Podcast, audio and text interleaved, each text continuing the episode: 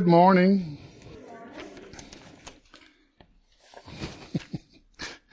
you open your notes and see your own handwriting but don't recognize it? yes, oops is right. All right. So we'll be, as I mentioned at the beginning of the service, we'll be in John chapter 4. We're starting the fourth chapter of the Gospel of John this morning. As you look at it, you probably recognize it's actually quite long and there's a whole lot here. So it'll take us a, more than a couple of weeks to get all the way through this fourth chapter. And this morning we're just going to look at these first 14 verses. In a sense, they are by themselves more than we can comprehend and absorb. And yet at the same time, they're almost just an introduction to everything else that happens in chapter 4. So let's start by reading these first 14 verses. Now, when Jesus learned that the Pharisees had heard that Jesus was making and baptizing more disciples than John, although Jesus himself did not baptize, but only his disciples, he left Judea and departed again for Galilee. And he had to pass through Samaria. So he came to a town of Samaria called Sychar near the field that Jacob had given to his son Joseph. Jacob's well was there, so Jesus, wearied as he was from his journey, was sitting beside the well, and it was about the sixth hour, or noon. A woman from Samaria came to draw water, and Jesus said to her, Give me a drink, for his disciples had gone away into the city to buy food. The Samaritan woman said to him, how is it that you, a Jew, ask for a drink from me, a woman of Samaria? For Jews have no dealings with Samaritans. And Jesus answered her, If you knew the gift of God and who it is that is saying to you, Give me a drink, you would have asked him, and he would have given you living water. The woman said to him, Sir, you have nothing to draw water with, and the well is deep. Where do you get that living water? Are you greater than our father Jacob? He gave us this well and drank from it himself, as did his sons and his livestock. And Jesus said to her, Everyone who drinks of this water will be thirsty again. But whoever drinks of the water that I will give him will never be thirsty again. The water that I will give him will become in him a spring of water welling up to eternal life. Lord, thank you for your word. And we pray, Father, that as we walk through these verses and walk through this whole chapter and this whole interaction with this woman and the people of her village between Jesus and them, that you would open up our eyes, Father, that our hearts and our minds would be strengthened and stirred to recognize the things you're calling us to this morning, the things you're saying to us through the words you spoke to this woman all those thousands of years ago. And Father, we pray that now the Holy Spirit would just completely indwell over in and through each and every one of us, hearing exactly what we need to hear to understand where you're calling us to individually as well as a church body. And we pray this, Father, knowing that you desire to give good gifts to your children and believing that you will do this for us this morning. In Jesus' holy name, amen. So, like the first thing I start wrestling with in this passage is just what is Jesus doing here? I mean, these first four verses are like a swirl. like this is going this way and this thing is going that way and all this. And it, what are you, Jesus, what are you doing? What are you doing here? I mean, first off, what is this about Jesus not baptizing people? There in verse 2, although Jesus himself did not baptize, but only his disciples. You're going to go from where you are, which is in the hill country of Judea, you know, about halfway between Jerusalem and Galilee or Cana and Nazareth, and you're going to go get out of here because you, the Pharisees have heard that you're baptizing more people than John and getting more disciples than John the Baptist, and you're going to leave town because of that. What I, don't what the, Jesus is not somebody that runs from the Pharisees, right? He just doesn't do that. So what's going on? Well, part of the answer to that question is to recognize something that occurs multiple times throughout the Gospel of John and in the other Gospels as well. Places where there's these moments of conflict and everybody's ready to kill Jesus, but he just sort of just walks away and everybody's like, where did he go? I don't know. I thought you had him. No, I thought you had him. Well, then who had him? I don't know who had him, but nobody's got him now. He's gone. And the reason is because it was not his time. Right? And he's leaving the area to avoid another conflict with the Pharisees because now is not the time for him to have another conflict with them. That is coming in the future. Multiple times. But now it's time for something different. And that's why he's moving towards Galilee and away from Jerusalem. And this whole thing about him baptizing, but he's not baptizing. I mean, yeah, he's baptizing more disciples, but it's the disciples who are doing the baptizing. Jesus himself is not really baptizing. Okay, thanks, John. Appreciate that extra little bit there, but so what? Why is that important to know that Jesus isn't actually baptizing people? He's not actually dunking anybody under the water. Why does that matter? Well, there's not a absolute clear explanation for this. Okay, we have to acknowledge to you that this is sort of drawing an inference from other things he's going to say later and other things he's going to do later. But I fall into the category of other theologians who say that the reason Jesus wasn't actually physically baptizing people was because he only wanted to baptize with the Holy Spirit. And as a result, he let the disciples do the physical baptizing of immersion and waited until he could give something of truly great value, something of much greater value than getting dunked under the water by Jesus. And that's getting completely overwashed with the Holy Spirit. And then what's this whole thing about him having to go through Samaria? Why does Jesus have to go through Samaria? I mean, there's lots of different ways to get from Jerusalem to Nazareth. Well, there's not lots, there's, but there's a couple of different ways to go. And most Jews don't go through Samaria. They take a different route to avoid the Samaritans altogether. So why does Jesus have to go there? Well, oftentimes people would take that route because they needed to get there quickly. That was the fastest route from Jerusalem to the Galilean region, especially if you were going into the areas of Cana, Nazareth, and Jezreel, those sections of Galilee.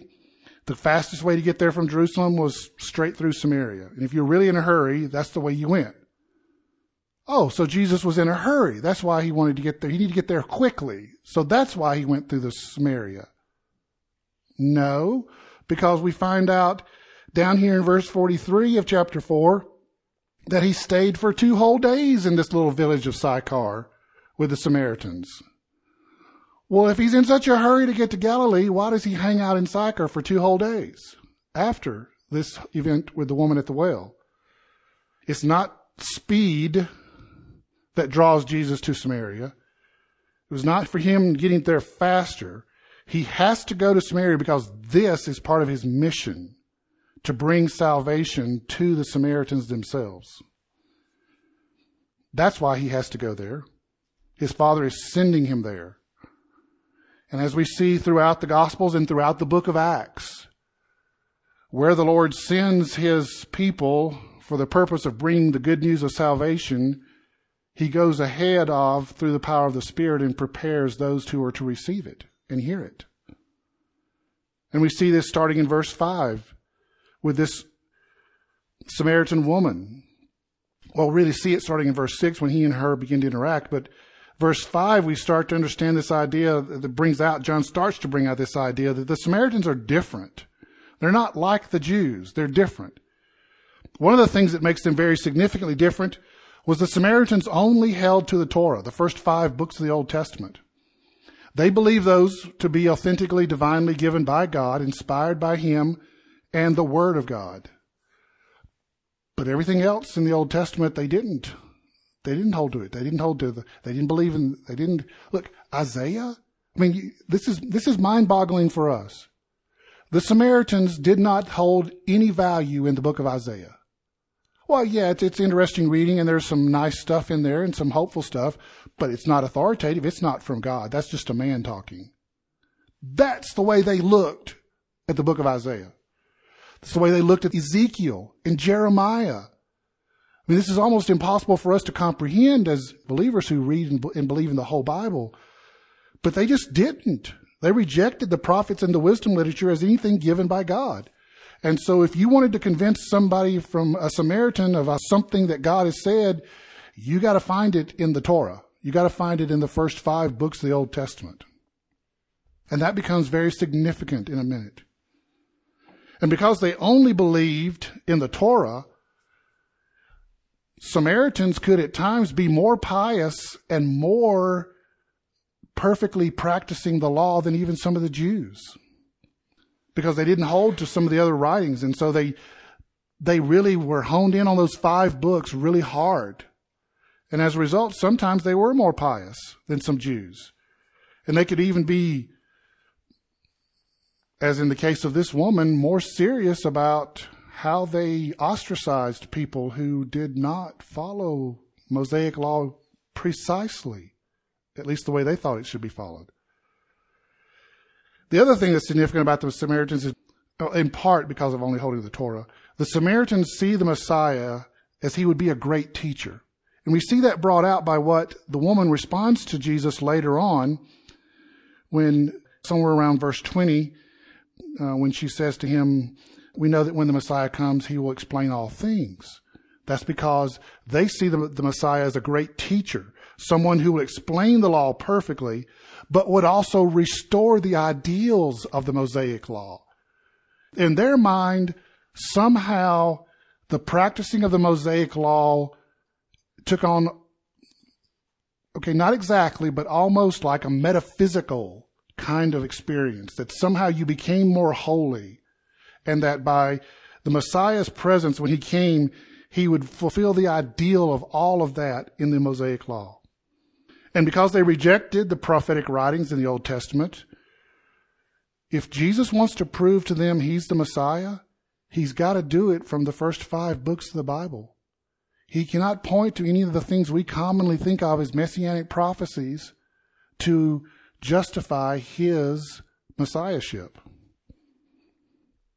And as we read through this chapter, we'll see that the way Jesus interacts with them, he basically just gives his testimony. I'm the Messiah. Believe it or not, accept it or not. My testimony is good enough, which is something John the Baptist said in chapter 3.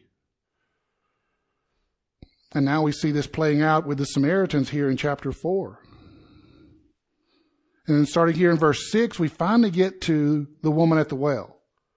I've laid out a long, a lot of stuff here, but these understandings of how the Samaritans saw the world and how they saw the Messiah and how they saw the Old Testament is crucial to understanding why Jesus interacts with this woman the way he does. Because when you read Jesus interacting with this woman and the Samaritans in the village, Sychar, it's just not the way he talks to everybody else. He talks to them differently. And the reason is, is because they just, they only held to the Torah. So he's meeting them where they are as he comes to them. So then we come to this actual interaction between Jesus and the woman at the well. It's noontime as Jesus arrives, and we see there that it says in verse 6 that Jesus was wearied as he was from his journey sitting beside the well. Okay, that little bit is just color commentary by John. He's not just sort of like, you know, filling in some fluff here to make things interesting. This is Jesus being very human. Right? If he's going to come to this earth and he's going to experience things the way we experience them and is and understands our weaknesses, he has to have the human experience of exhaustion, of weariness, of it's hot and I'm tired and I'm thirsty. And I'm sitting here at this well in the middle of the day with no shade waiting for a chance to get a drink of water. And then we read how the disciples have gone into the village to buy food, and Jesus is there. Why? It always struck me as odd. Why did nobody stay with Jesus? Right? I mean, There's a bunch of them. There's at least 12. There's probably a lot more than 12 walking with Jesus as they come through Samaria. And nobody wants to stay with Jesus. Everybody wants to go into the village and buy food. That just seems so strange to me. That Jesus is there by himself. But that's because this Jesus being there by himself is part of God's divine appointment for Jesus, not just with this woman, but with the Samaritans themselves. And as we walk through these next several verses, you'll start to understand why Jesus sitting at this well at noontime by himself was so critical for the Samaritans to receive him. But before we even get to that, we've got this barrier busting Jesus at the well.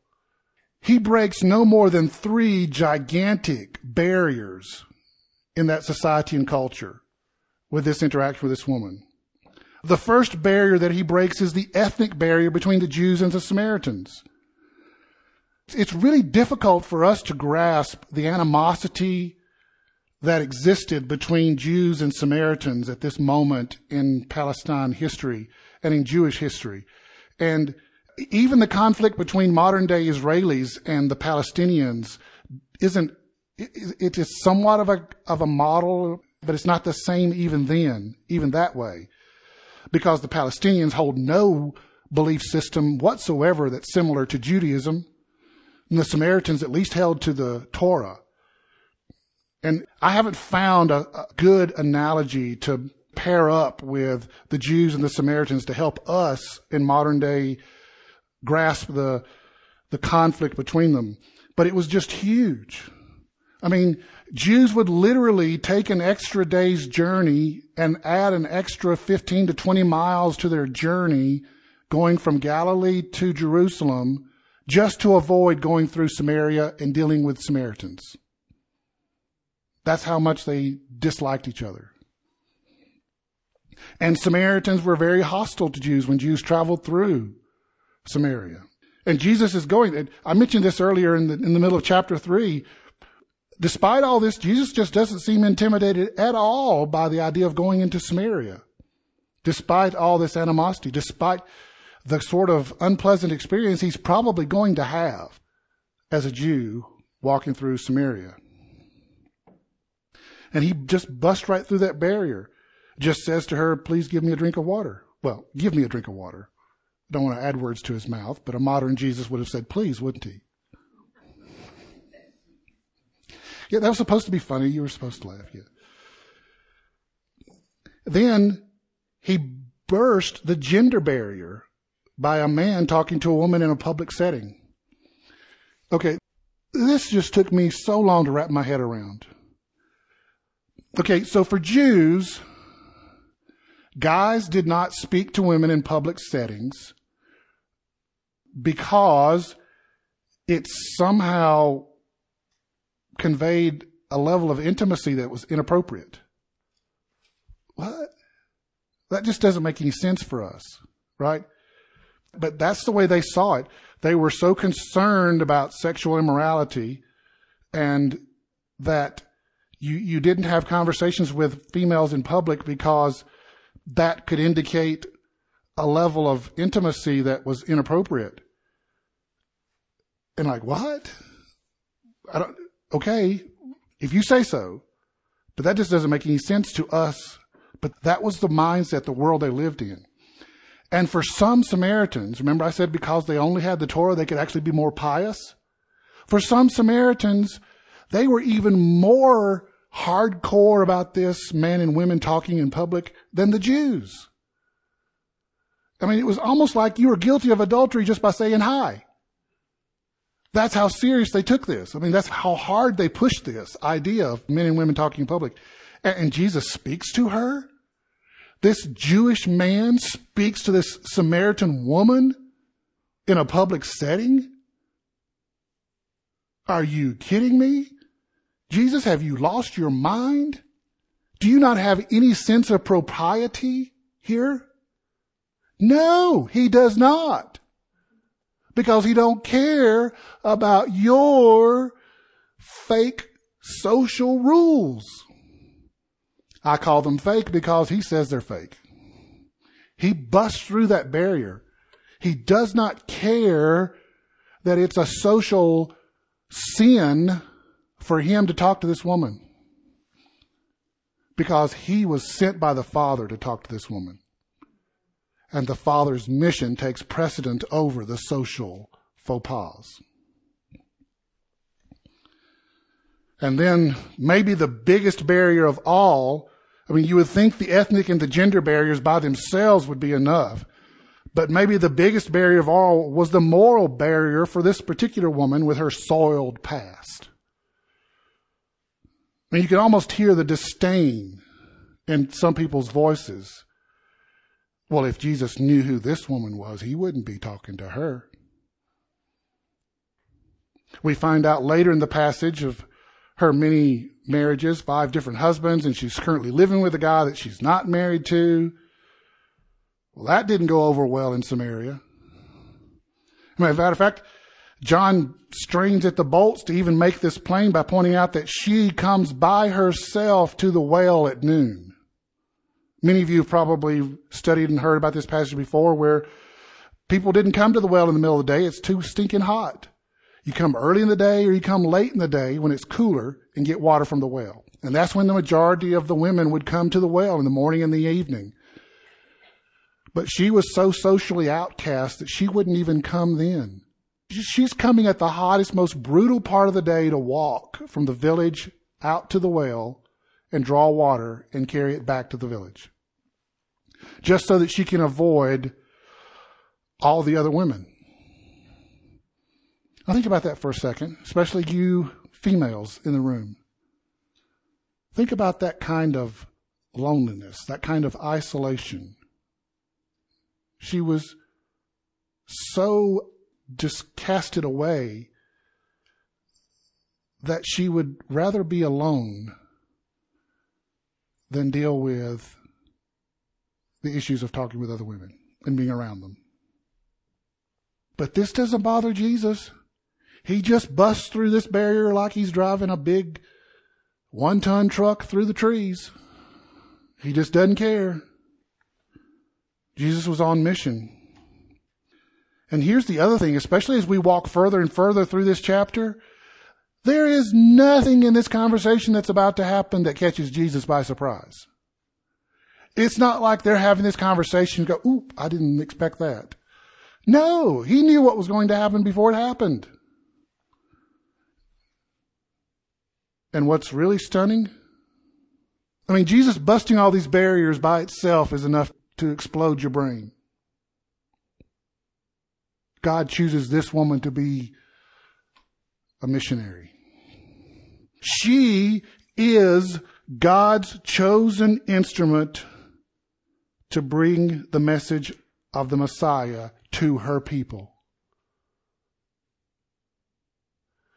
The woman that they have most rejected is the one that Jesus and God the Father have exalted to a place of significant prominence.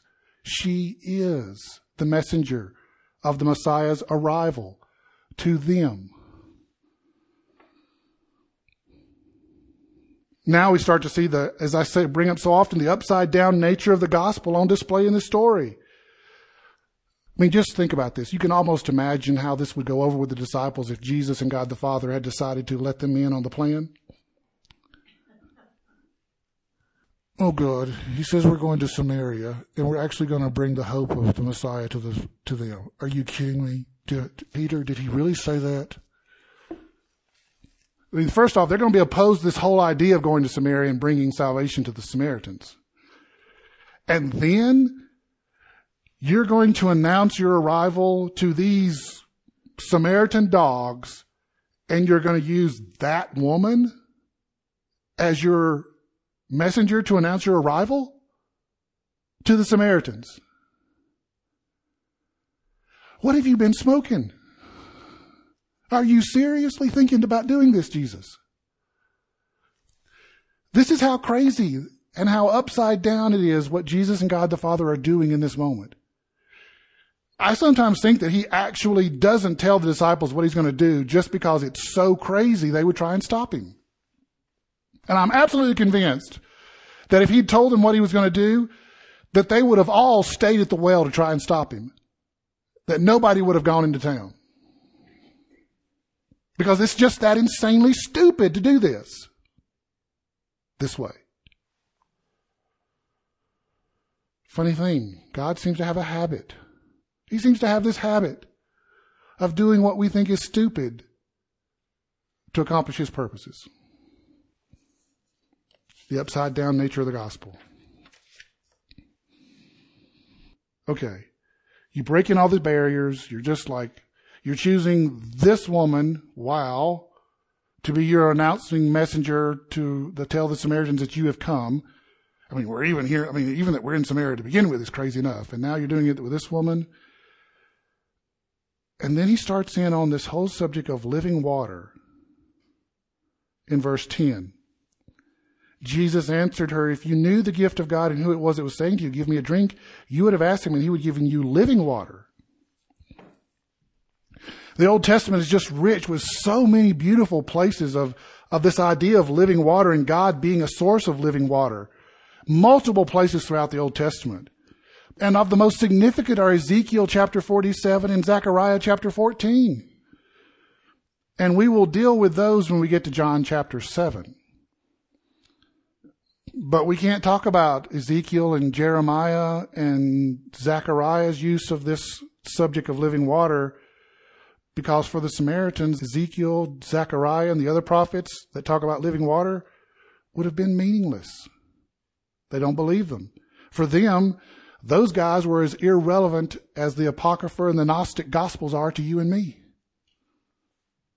So Jesus has to stick to key figures and whales from Genesis while talking with this woman. And he will display to her that he is greater than Jacob or Moses. And this is one of the ways he does it. Remember, I said that it was God's divine purpose for Jesus to be there at this well at noon by himself? Well, you want to get the Samaritan's attention? Let's turn to Genesis chapter 29. I'm just going to read the first 14 verses.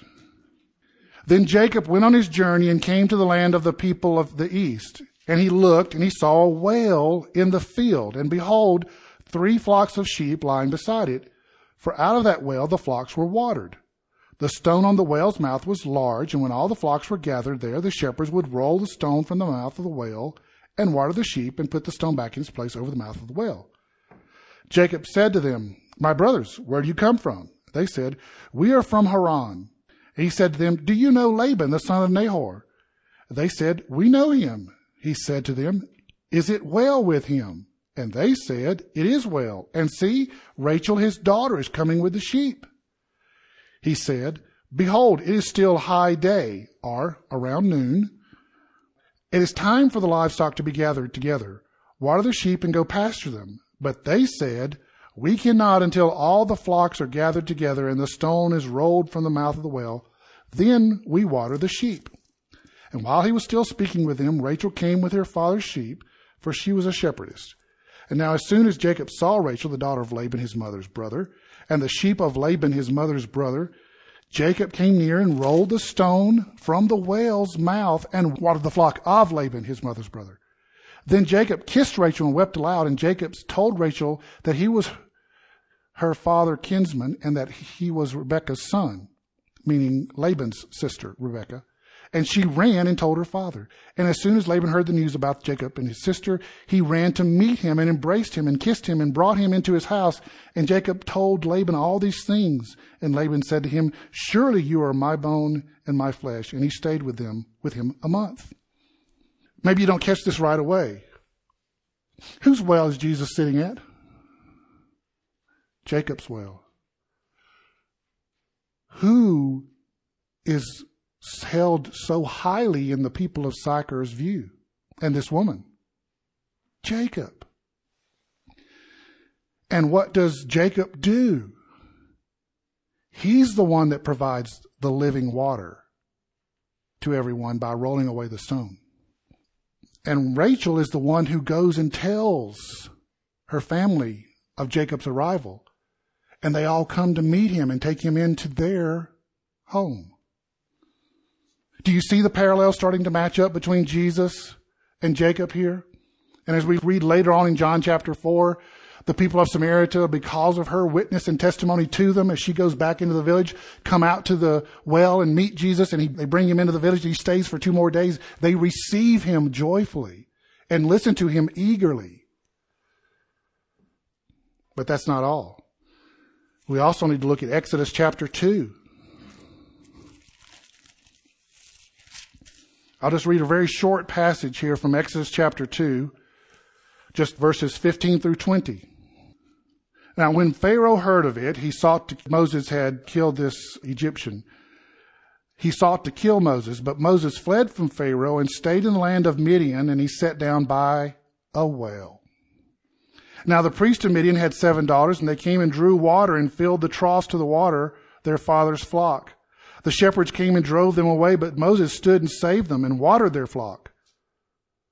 And when they came home to their father Reuel, he said, How is it you've come home so soon? And they said, An Egyptian delivered us out of the hand of the shepherds, and even drew water for us and watered the flock.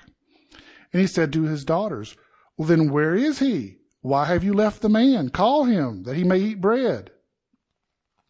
See the parallels between Moses and the well in Midian? He comes. He provides water, giving water from the well the life giving water. And now here's Jesus making the case here in John chapter 4 to this woman that he is greater than Jacob or Moses. Because they drew just regular old water from the well. And he's here to give them water of eternal life. Just as Jacob and Moses, Jesus is there to give this woman life giving water, only he is offering the living water of the Holy Spirit.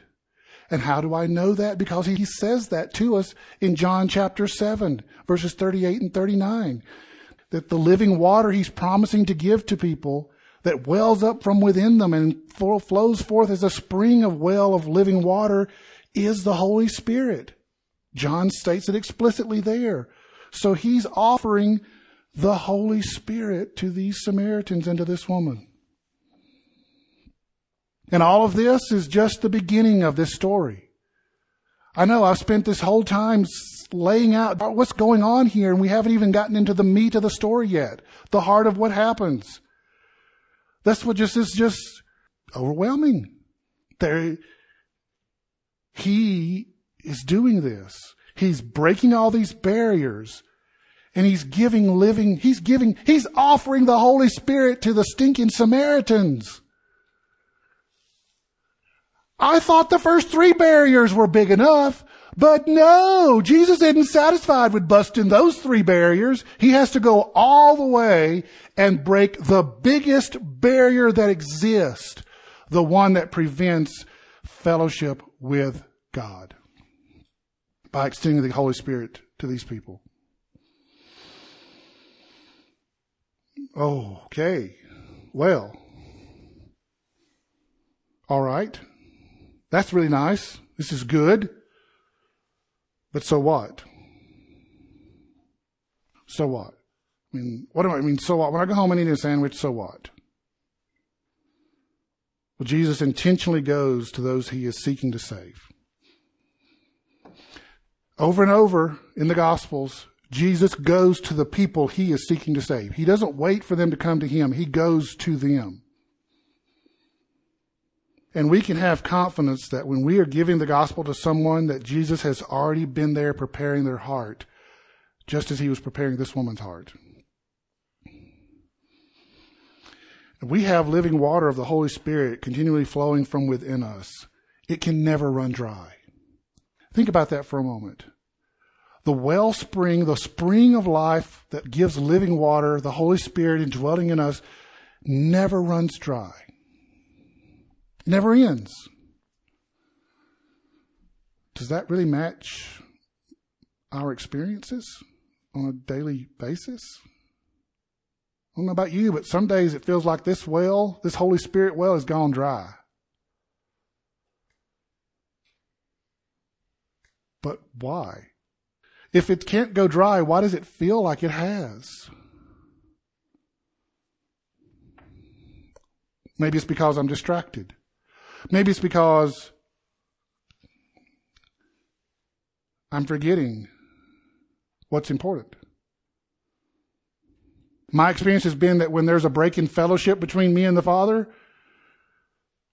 there's usually a good reason. There's something I need to get cleaned up, which is really ironic because I can't clean it up to begin with.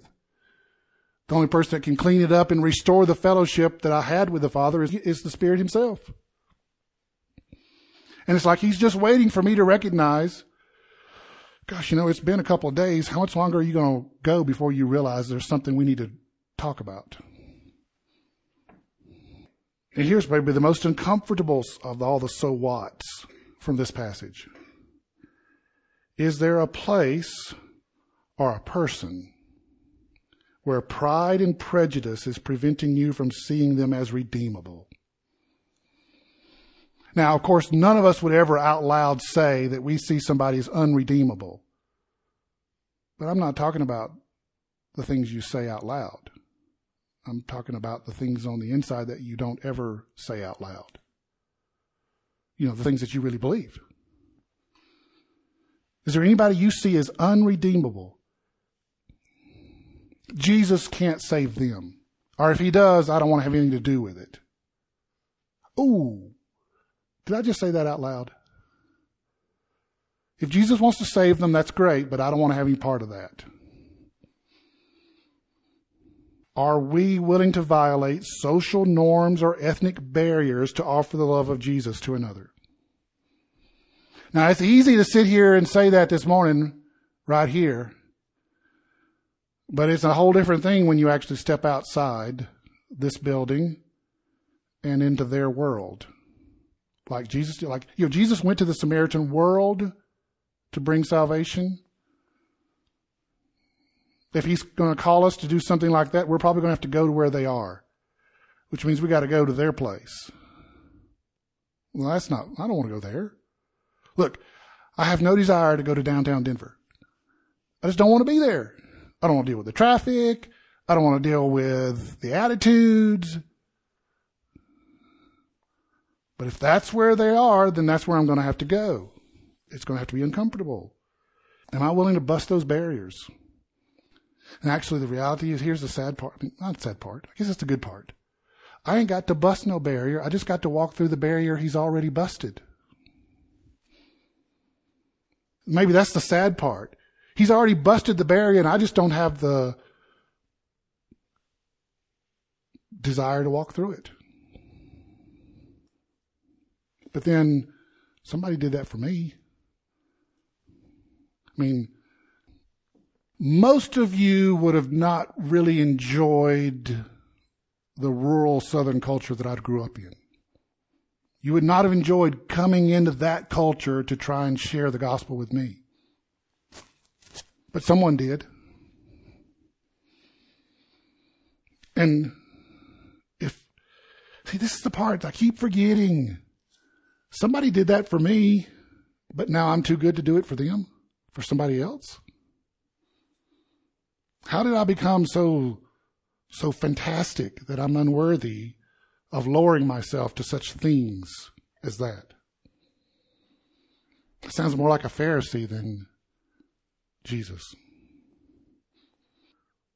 Are you willing to violate social norms or ethnic barriers to offer the love of Jesus to another? Oh, and when I talk about the social norms, like the ethnic barriers, that's a little easier to figure out, right? Like, am I willing to go to that section of Denver and share gospel with that race of people? The social norms, that's a little more abstract, a little more vague. Right?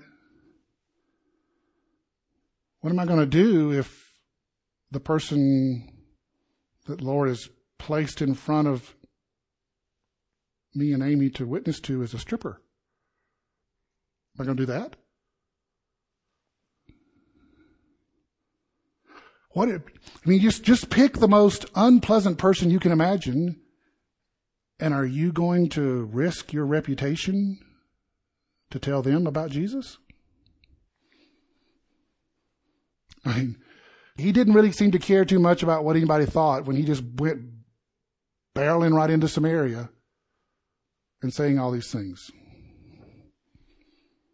Where are you going to go? Oh, you, listen, I don't know where you're going to go, what you're going to do. I have a hard enough time figuring out what I'm going to do with these uncomfortable ideas.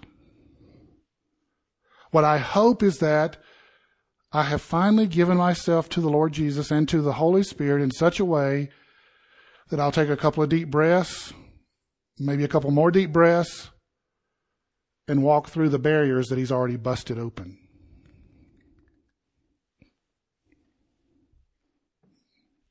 because I'm, you know, I'm pretty sure I wasn't that great, that pleasant of a person to interact with before I came to faith in Jesus. Even though I came to faith in Jesus at a very young age, I probably had a bit of an attitude. But yet there were people who just patiently, lovingly shared the gospel with me anyway.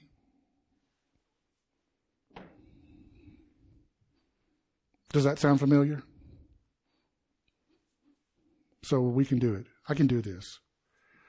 I can do this because the Spirit is already at work in the people He's calling me to, and He's already broken down the barriers there. I just need to walk through them, and I just need to get over myself and do this in the way that He's calling me to do it, in the way that He's calling you to do it.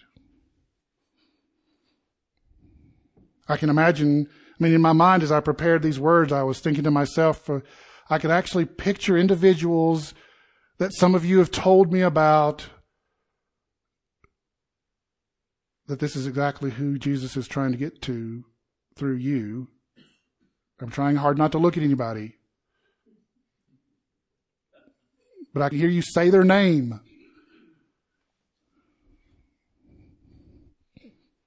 I appreciate the struggle that is, right? Because I got it too. Look, I, am not Jesus. It's easy to say, well, if Jesus could do this, I can do this. Well, I'm not Jesus. I'm not even Peter.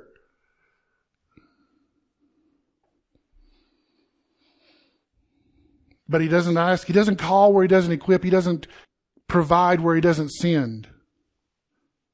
I say that right? Anyway, if he's calling you to go someplace and do something,